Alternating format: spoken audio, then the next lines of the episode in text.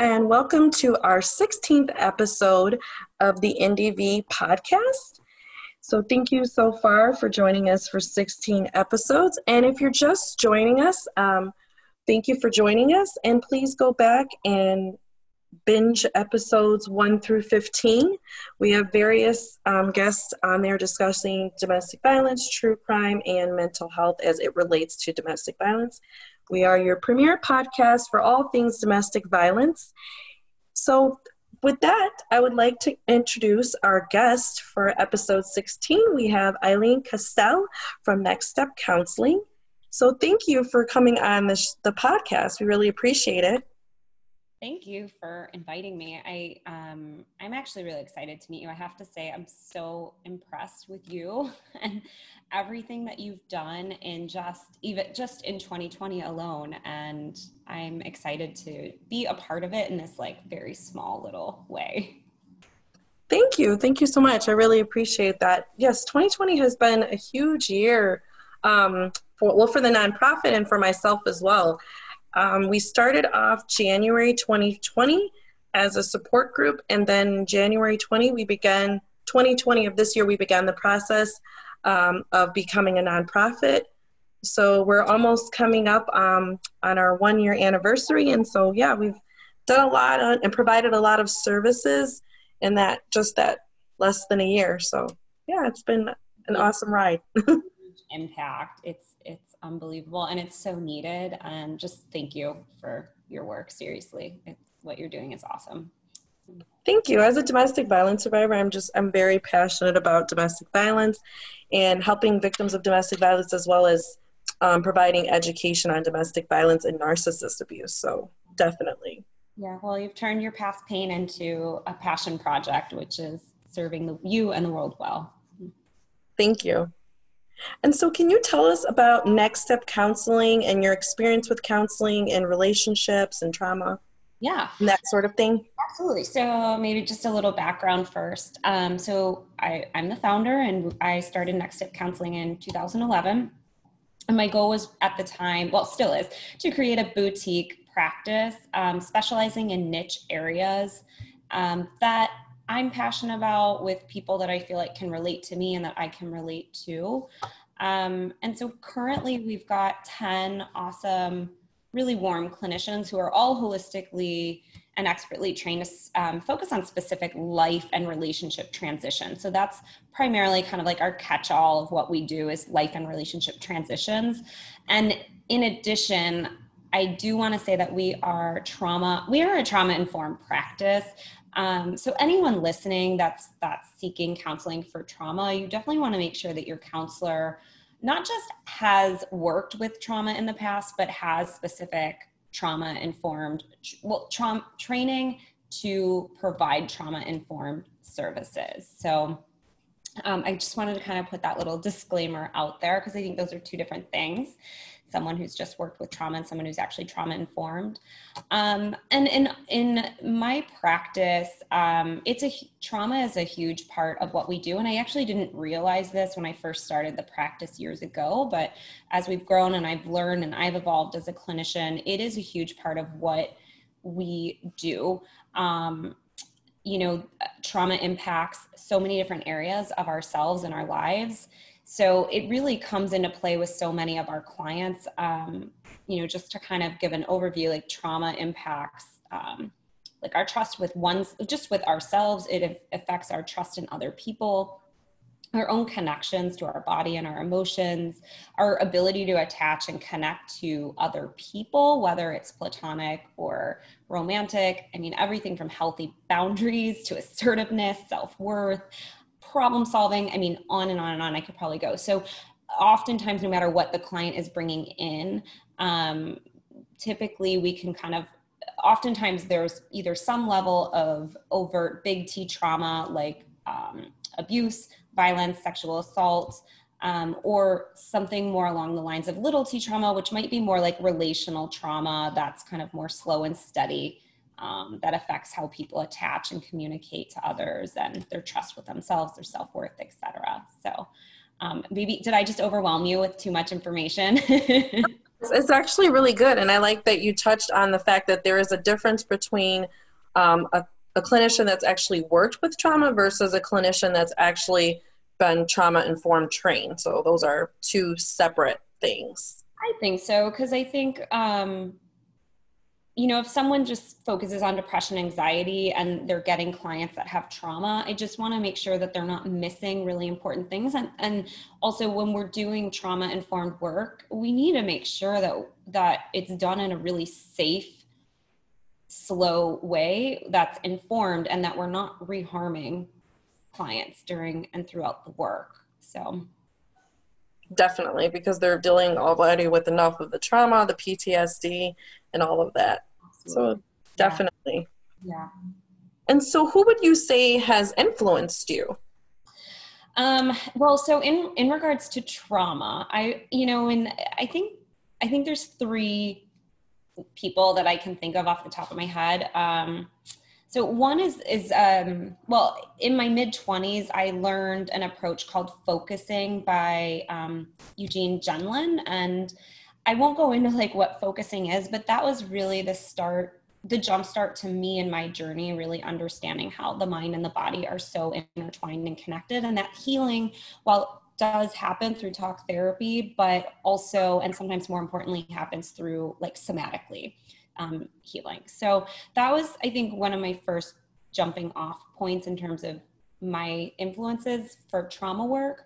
Um, and then there's two others that come to mind. One is uh, someone named Dr. Gay Bradshaw. I uh, studied under her for about two years, and I was studying the biological, psychological, and social effects of trauma on animals. So think zoos, um, poaching, those used in tourism, things like that. And um, what I learned, I, I, learned a ton about trauma and the science and the epigenetics and all the effects on the brain and the body systems through that experience. And that was has been really helpful to me because everything is actually um, parallels to animals and different species to humans as well. So that was probably the second thing. And thirdly, um, my friend and colleague, I'll give a shout out to Dr. Dr. Colleen Sira, who um, is an expert on trauma, and I and I bring her in every month to my practice for continued education and training on trauma. So I've learned a ton from her, and she's been lovely um, and a and a great resource for myself and my team. That's awesome, and I like that you do you do that continuing education piece. I love that.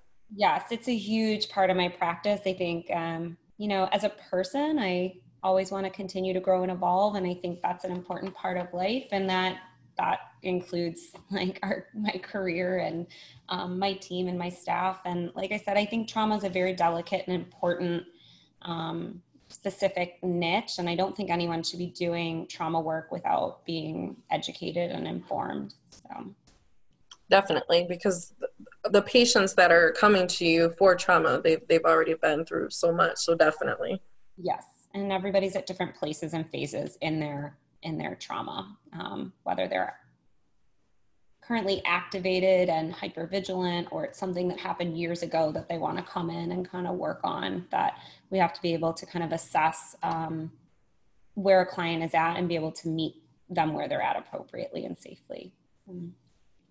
Yeah Definitely. And so, what has really compelled you to become a counselor? Because you started, you know, your own um, practice. Yeah. So, what pr- compelled you to get into become a counselor and get into this field? Yeah.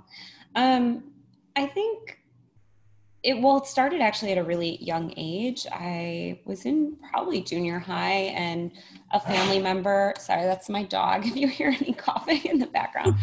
Um, he's old. Um, you know a family member had started to see a counselor um, was depressed and, and anxious and started to see uh, yeah, a psychologist at the time. And I saw the positive effects that it had on a family member. And it was just something that I wanted to be a part of. Um, I think I noticed that in the family member, partly because this has also, I feel like, been a calling for me, not just like a career choice. And when I did go to college to study psychology, I just fell in love with it and just absolutely love. I love learning about it and reading about it and understanding how people operate, and it's it's enjoyable. So I think that's really how I kind of crept into this field, starting at a really young age. Wow, I love that. But you your passion is is very, you know, you can see that, so it's very visible. So I like that. Mm-hmm. And what would you say is a common myth that people have about counselors that you would like to debunk? So I actually put this post on my social media to kind of like I was like, "Hey y'all, what's what are your what are your thoughts?" And um, what came up a couple of times was that we secretly judge people, and so I think that's something that maybe probably holds people back from coming in, and to debunk it, I think really a, a, major part of our job is to understand context. So, why and how you think you act and you kind of why and how you behave and feel a certain way. So, this includes your upbringing, significant life events, or relationships. Um, so, I think when the when the context is understood, there's not really room for for judgment.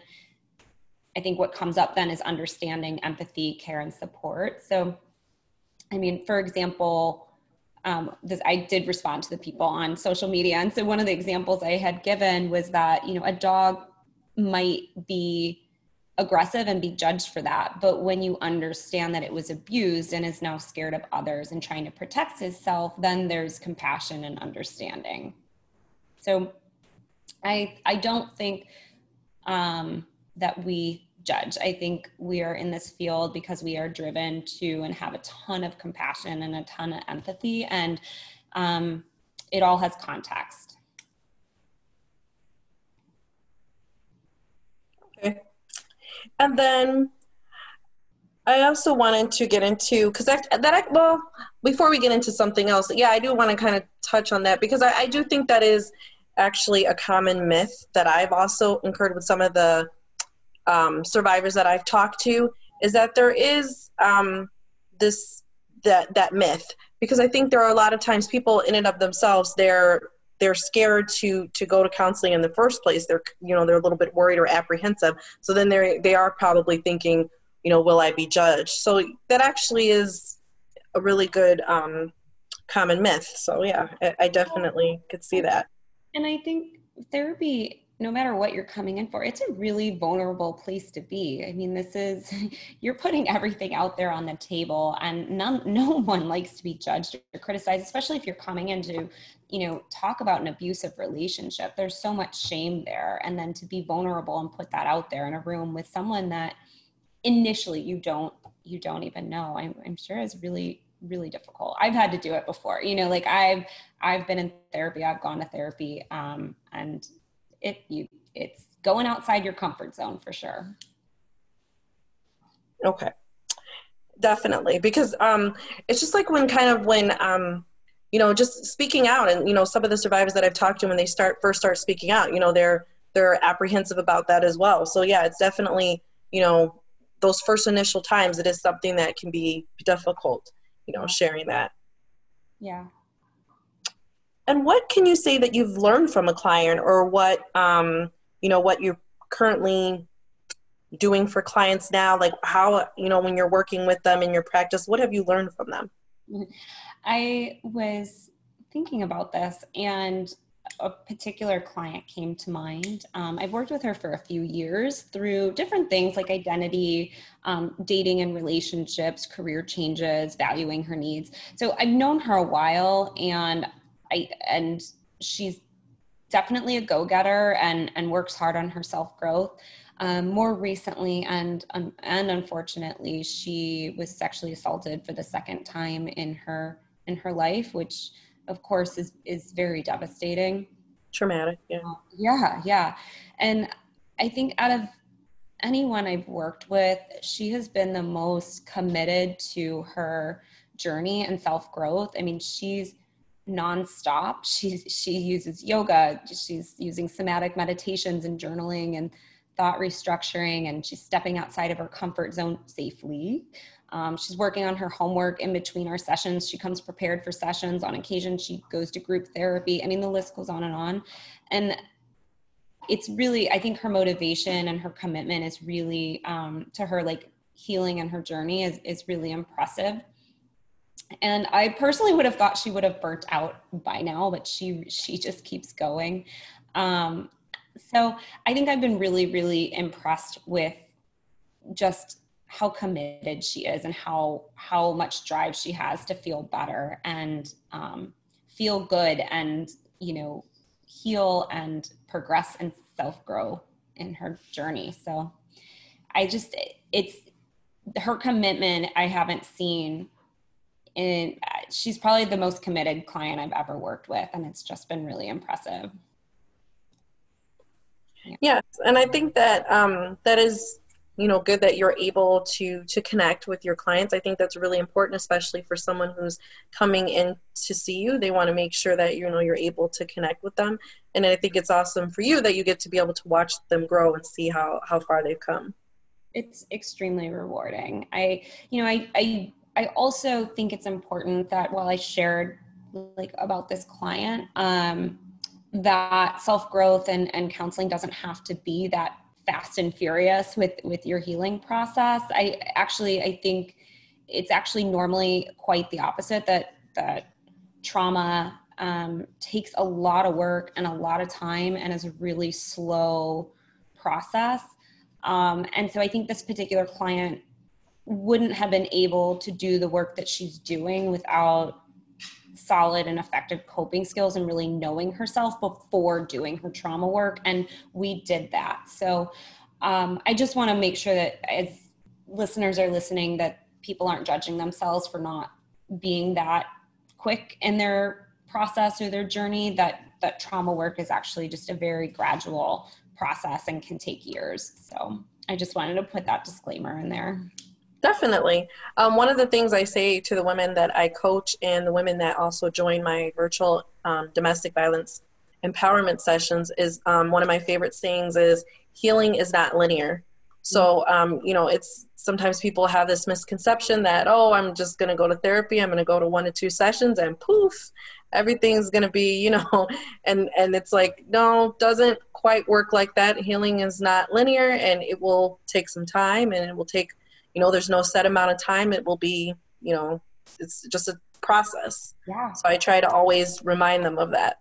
Uh, I, that's important and great. It is messy. It, trauma work is messy. And also why you know before a therapist ever starts that work with a client like the client has to be informed and actually has to give their permission for starting that work because it is hard and it is messy and it's not linear. Yeah definitely. And what do you wish that you would have known um, when you first started in your counseling career? You know, and I think right self care, how important self care is, especially right yes. now in this time. There's so many layers of gunk that we're managing and dealing with right now that you know, even right now, like we're kind of going through a parallel experience with our clients, which isn't usually the norm in the therapy room. Um, meaning, like, we're all um, going through the pandemic together and the political gunk right now. And so I think self-care is is so important and really work on that um, and and knowing when to pull back and so that you can be efficient and effective with your clients. Definitely. That's something that we also go over um, as well. And one of the things that um, we go over too is that, you know, self care looks different to everybody. Um, you know, you, for you, it may be taking a walk or taking a jog. For someone else, it may be listening to music, maybe journaling. But just make sure you get whatever it is to you, make sure you get that time that you need to do and that you're doing that self care.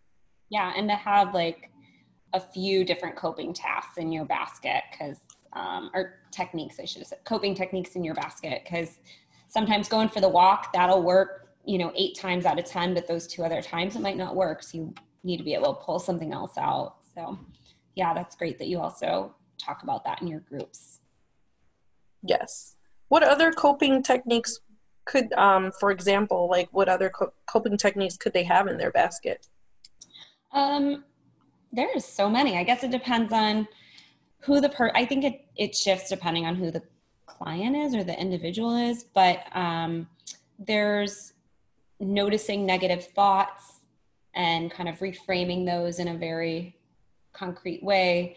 There's taking inventory and connecting to your emotions and putting them on a Likert scale and then kind of thinking about how can you reduce the intensity of that emotion um, just even if it's a little bit and even if it's momentarily so that might be breath work that might be um, and a lot of this stuff you don't have to do on your own. There's apps for almost everything now whether that's a breathing exercise whether that is like you said going for a walk.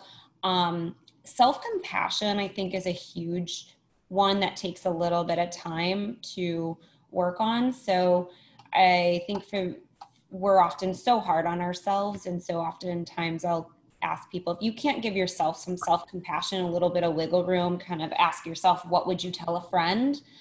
Or what would you tell, you know, a eight or 10 year old child if they came to you with the same situation and those same feelings or those same thoughts?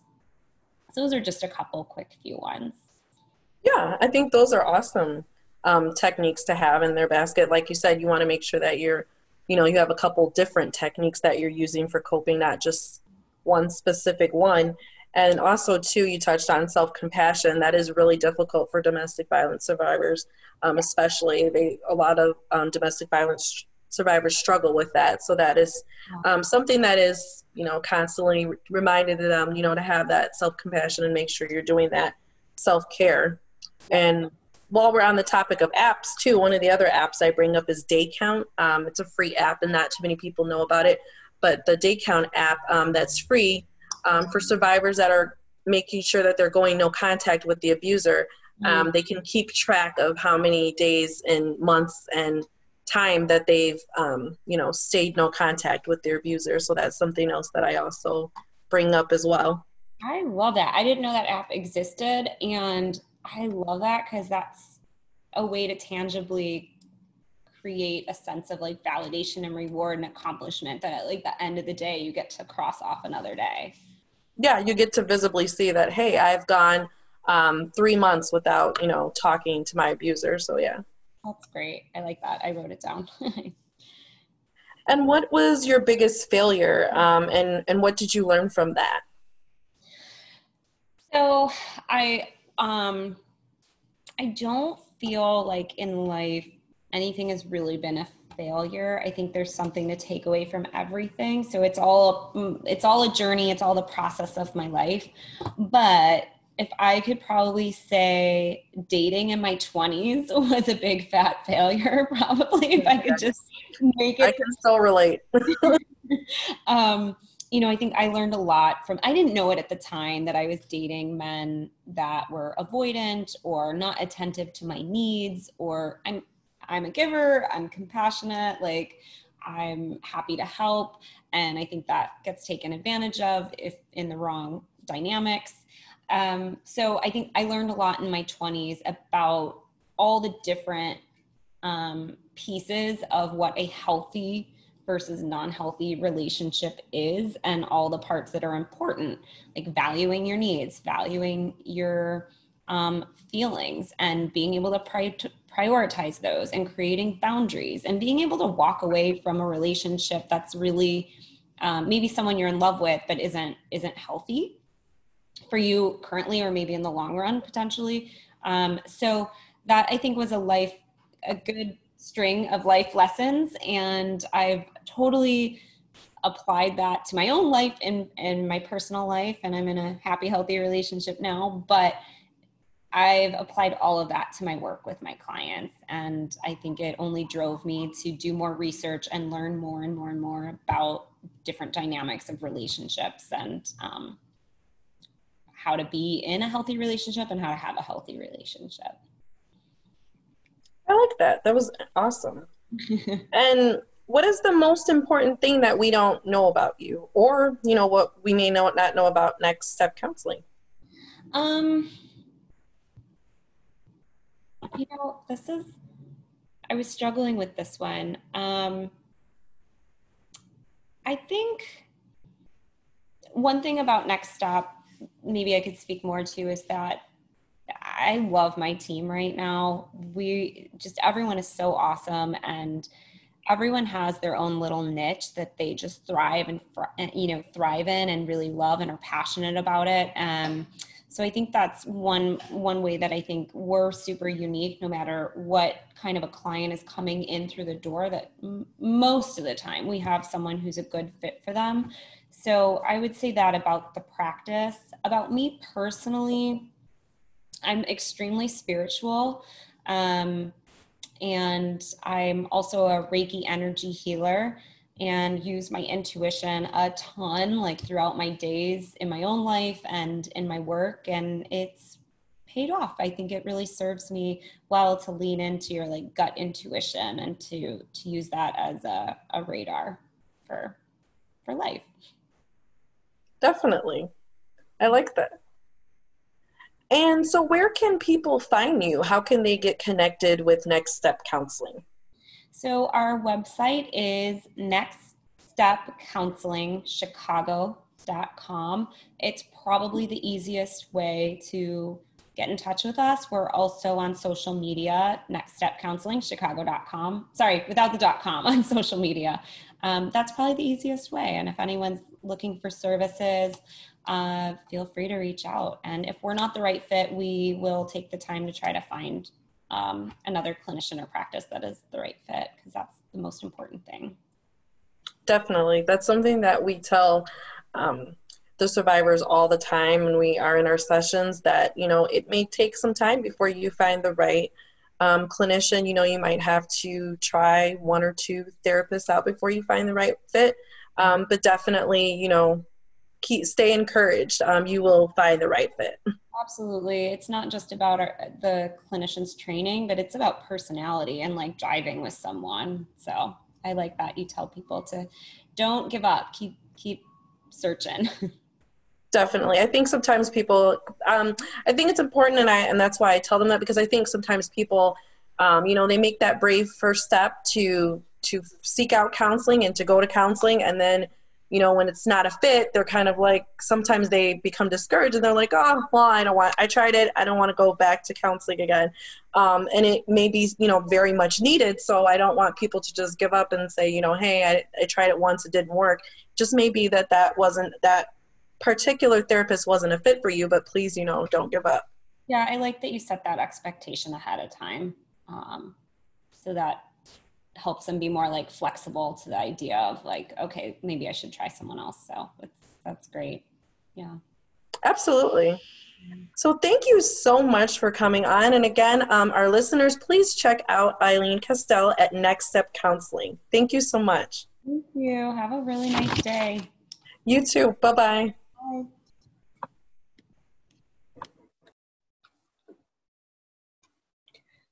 So, we are going to continue on with episode 16. We want to thank our special guest today, Ilene Kastel from Next Step Counseling, for joining us. So, we're going to continue on with the episode. So, I'm going to now discuss my book. Drum roll, please. so, as you may have noticed, um, if you were listening to episodes one and episodes nine, I shared pieces of my story in those episodes. And I shared a little bit of bit, bits and pieces of the story for a couple reasons, but one of the main reasons was because I knew that my book was coming out, my first book. Um, I will be doing a second follow up book, but this first book is a co authored book um, and my second book will be a book solely authored by me. But this first book, my very first book, is a co authored book. So it is myself, Theresa Simon. The um, for those just joining us, I am the executive director and founder of NDV Healing and Support Incorporated.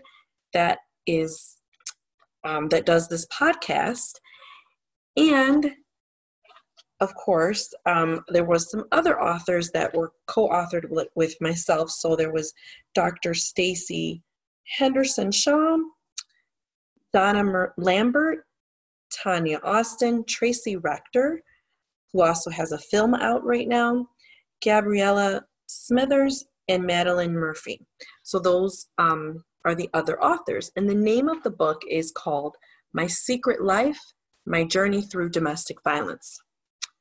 So, in that book, there's seven of us who tell our stories. And so, um, as you can guess, there's it's quite long. It's, it's um, a little bit, yeah, it's a little bit over close to 200 pages um, because we each, you know, tell um, a piece of our story in there and and you know there are some amazing ladies with you know really amazing testimonies in there um, and you know including mine as well so that book is now available now so as i stated again you know i told a piece of my story in episode one then in episode nine i did another piece of my story and then of course the book is another big chunk of my story so I would definitely encourage you, you can now buy that now.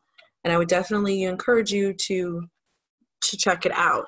Also, we are doing two book launches. Um, the first book launch is October 19th, 2020, and that will be at 8 p.m. Eastern Time, 7 p.m. Central Time, and 5 p.m. Pacific Time, and that will be on the Stand Up Survivor Facebook page live. Lisa Alexander, who was actually in episode six. She is the one that published the book with Lisa Nicole Alexander Publishing. So um, we will be going, all the authors will be on that um, virtual book launch that day. On October 24th is my own personal book launch, and that will be on the Narcissistic Domestic Violence Healing and Support Incorporated Facebook page, or for short, NDV Healing and Support Incorporated. And there I will have um, just a few of the other authors join me, and we will discuss a little bit about the book. So, one of the reasons, and I know a lot of people ask me too, like, what made you decide to write your first book? Um, what made you, you know, want to share your story? So there was a couple of things that I really learned about sharing my story. Obviously, um, when you share your story, you learn a lot about yourself. Um, it is very empowering, uh, powerful.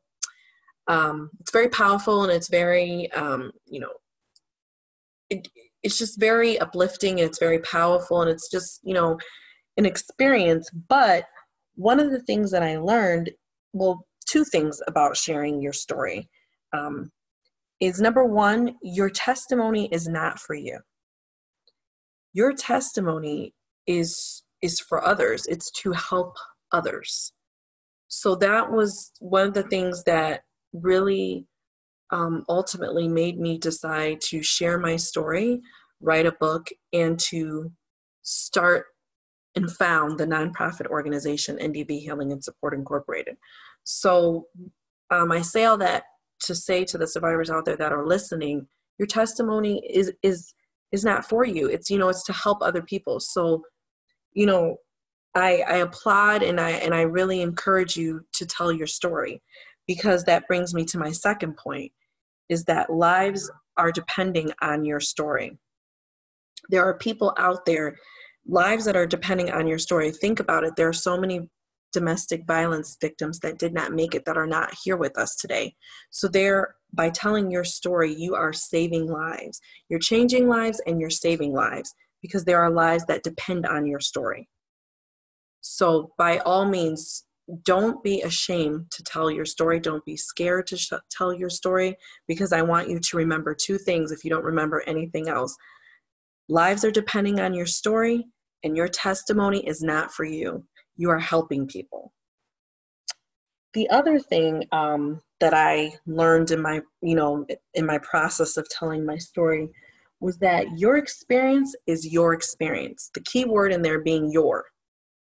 So it is it is your own personal experience. It is personal to you. So that means that you can very well be in the same lived in the same house with someone, whether it be sibling, parent, husband and wife, whatever, and not share the same experience that that with another person because of the fact that your experience is yours and there and therefore no one can downplay your experience. No one can say oh maybe that didn't happen that way or this is that no your experience is your experience. That is personal to you. So remember those things when when you are telling your story and sharing your story. But ultimately um, lives are depending on your story. So that is ultimately why i really wanted to make sure that i, I shared my story. So like i said um, it was a co-authored book with um, a total of seven authors including myself. So i'm not not to be a spoil alert i'm not going to give away well first of all i will say um, we all didn't get to read each other's stories until the book was published. And i i'm not just saying that i was totally blown away by some of the testimonies of the other ladies. I mean it was just yeah. So you definitely want to read that. But in my own story i will only give you a little little spoiler. I'm not going to read the whole thing. Um, you know i want you to be able to read my testimony to see how that how that ends and in some of the things I say in there because some of the things I shared in there I have not um, shared before. So it's definitely something you also want to pick up. And then also, of course, um, you know, the other authors' stories are, are really um, powerful as well. So I will read the first couple of sentences. And then, of course, you will have to read the book to see um, what else is in there and what else happens. Emerging from the troubled waters. It's the things that you least expect that hit you the hardest. Thwack. A searing sharp punch to my eye startles me and jolts me completely out of my seat. That statement has now taken on a different, more literal, literal meaning. My eye is stinging, bleeding. My glasses are shattered and on the ground. And I'm completely blindsided. There's a pressing and pulsating pain in my face and in my eye. What the hell is happening? So you will have to see what happens. Um, and definitely, um, you'll have to see the other authors and their testimonies as well as my own. So, again, that is My Secret Life My Journey Through Domestic Violence. And if you're wanting to know, the book um, is $20. And if you're wanting to know how you can order it, you can order it directly um, off of the web our website. It is https colon slash slash ndv healing support inc dot org. That's all one word. Again, https colon slash slash ndv healing support inc dot org. And once you get to the website, there will be the option for you to go ahead and purchase the book, My Secret Life, My Journey Through Domestic Violence. So, we want to thank you again for joining us for episode 16. And if you are just tuning in and joining us, first of all, we want to say thank you for tuning in. And then also, if you're just tuning in, please go back and check out episodes 1 through 15 for our first season. Um, our first season is starting to wind down to a close, but we will have a couple more episodes for you. We will have another episode live from Live Wednesdays. We will have our community panel episode and another true crime episode and one more interview. So we have roughly about four to five more episodes before season one comes to a close. So if you are just joining us, please go and check out the other episodes before we have um, wrap up season one with our additional four to five episodes that we're going to have. And also let us know how we're doing. Um, let us know some things that you may want to see with the podcast. Please feel free to email us at domesticviolencehealing violence healing at outlook.com. Again, that's all one word. Our email is domestic violence healing at outlook.com. So please email us and let us know your feedback as well as visit our website https colon slash ndv and you will be able to pick up the book, My Secret Life My Journey Through Domestic Violence. Co authored by yours truly, Theresa Simon, Executive Director and founder of NDV Healing Support Incorporated, and the host of this podcast, NDV Healing. So, again, thank you again for joining us for another episode, and we look forward to seeing you for the next episodes as season one winds down to a close. Thank you, guys.